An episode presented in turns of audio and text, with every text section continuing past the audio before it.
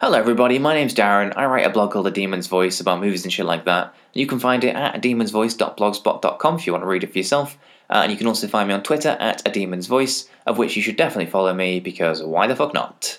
So this, you know, podcasty blog ready thing will be on Bohemian Rhapsody, which is a film that some people wrongly fucking love and other people do not love so much because you know they have taste. Uh, and when that happens, you have to kind of remind yourself. Like, I thought the movie was average, but I have to remind myself that I didn't fucking hate it because how many people bang on about how brilliant it is. I'm also so fucking sick of hearing Queen on the radio all the time. Uh, so it's good that I wrote this blog, slash, I'm reading it now to you, to remind myself of how I really felt. I don't know how you felt. Maybe you loved it. You can tell me why on Twitter, let me know. Or maybe you hated it and you can also get in touch with me on Twitter and we can, you know, hate wank over it. Uh, I ugh, I didn't hate it. I need to keep saying I didn't hate it. It was average. I don't hate it. Anyway, here's the blog. Enjoy.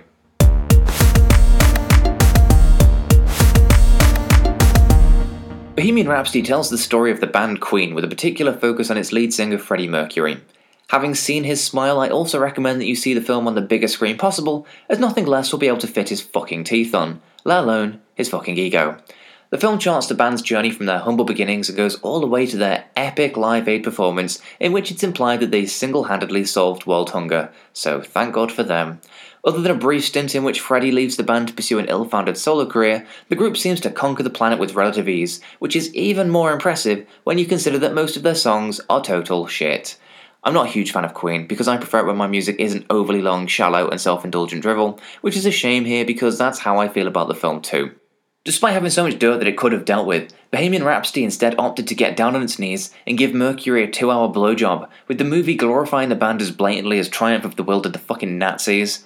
Not that I'm saying the Queen are as bad as the fucking Nazis, obviously, although to clarify, nor am I saying that this film is even remotely as well made as their Triumph of the Will.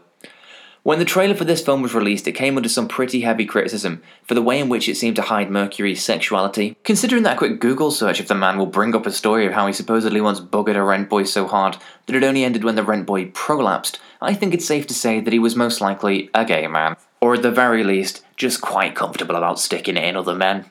When that particular story ends with him allegedly shouting out, This one's broken, find me another, I suppose it was also pretty likely that he was quite open about it. Now, with that in mind, you might expect the film of his life to draw some controversy in its depiction of his behaviour. However, when that controversy is due to its prudishness, then things aren't looking too good.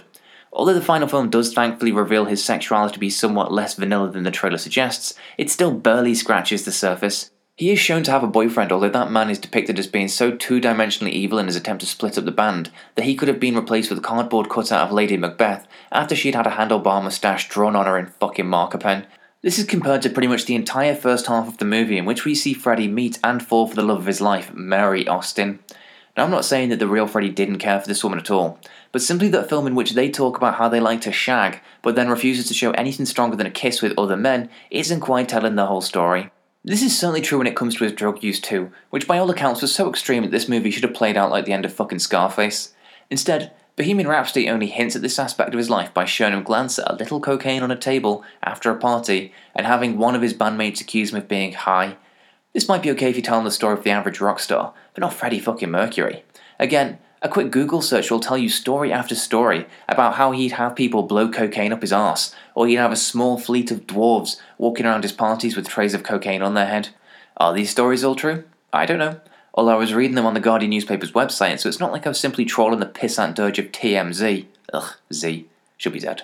But either way, I also very much doubt that the version we see here is in any way accurate either, with it being so inoffensive and forgettably fucking bland that I was only ever able to remember the last five minutes of what I'd seen, like Leonard from fucking Memento.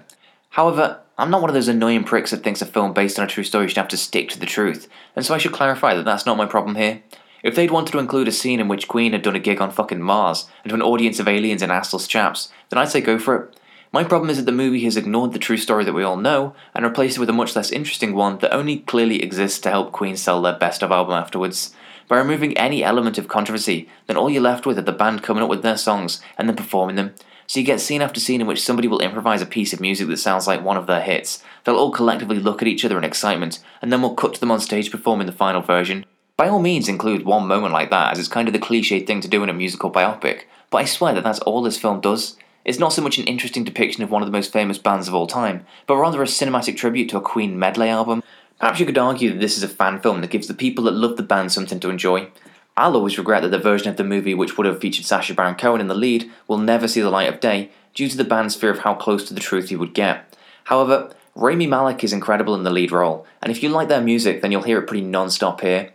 I also thought the dubbing in the movie worked really well too, as usually I prefer the actor to just do the singing themselves to prevent the distraction of a completely different voice suddenly coming out of their mouths. However, Malek's performance was so convincing that when he was being dubbed by the actual Mercury, I completely bought it. But even if you're a fan of the band, and this film is for you, is this all you really want from a movie? A cruel person might say, if so, Queen fans should probably have higher expectations, although if they had higher expectations, I suppose they wouldn't be Queen fans. Luckily, I'm not a cruel person, so I won't say that. But by giving us nothing that we couldn't already find on YouTube, then the movie is just showing us a cover band that spends two hours lip syncing. I might not like Queen, but I do love the Rolling Stones, and I know that I'd be a little confused in a biopic about them if you had a character called Keith Richards and a PG rating. It's even more interesting that the film decided to present itself as a generic puff piece when you consider that it was directed by Bryan Singer. I mean, if Freddie Mercury considered himself to be bisexual with a controversial lifestyle, then even he probably wouldn't have anything on Singer. So much so that Singer was fired from the movie before it was completed, resulting in the studio having to replace him with the ever competent Dexter Fletcher.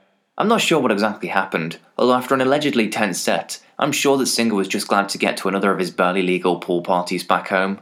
Nonce. In defense of his sacking, Singer has since claimed that everything that went on during the making of the film was simply part of the creative process and that the final results speak for themselves. I agree. Although I think that only works as an excuse when you make a classic and not a movie in which the bulk of the reviews are negative to dismissively average. I mean, the movie here doesn't even deal with Mercury's battle with AIDS, which seems ripe for fucking drama. Instead, we get him coughing blood into a tissue, what seemed to be the full fucking Live Aid set, and then a bit of texture in the credits informing us that he only died a few years later. If Bohemian Rhapsody is just a feature length blowjob for its lead character, and if Singer directed the bulk of it, then I guess he's the one responsible for working the shaft, whilst Dexter Fletcher tickles the balls from behind.